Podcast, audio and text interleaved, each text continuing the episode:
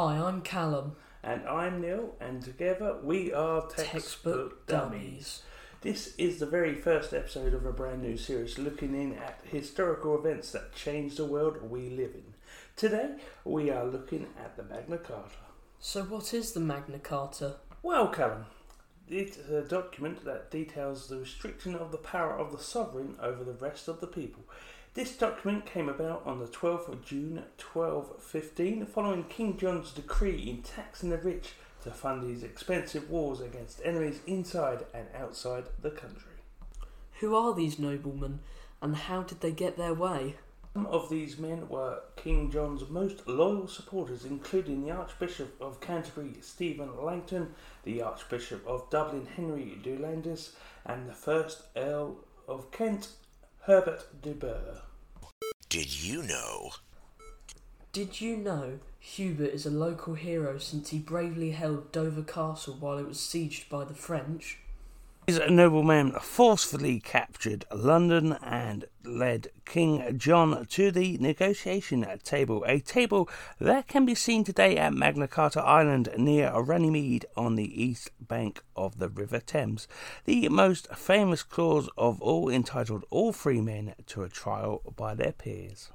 Although most people in medieval England were serfs and belonged to wealthy landowners, excluding them from this document as they were not free men.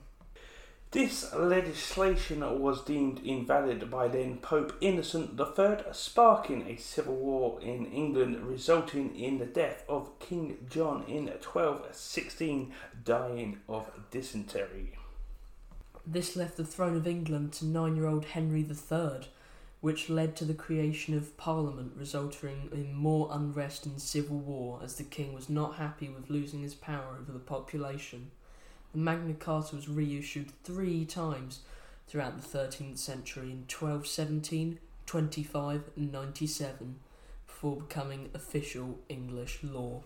The Magna Carta has its influence in documents from the world, such as the US Declaration of Independence in 1776 and the UN Declaration of Human Rights in 1948. Illusion, this document, born out of rebellion by a group of noblemen against a taxed, happy king, gives us the rights and freedoms that many people today would not have been able to enjoy at the time. So, Callum, what's next? Well, we've got a very special treat for you. We've got a double episode. It's going to be about the Eden government, but also the Suez Canal crisis of 1956. We thank you for listening because we are the textbook Book Dummies.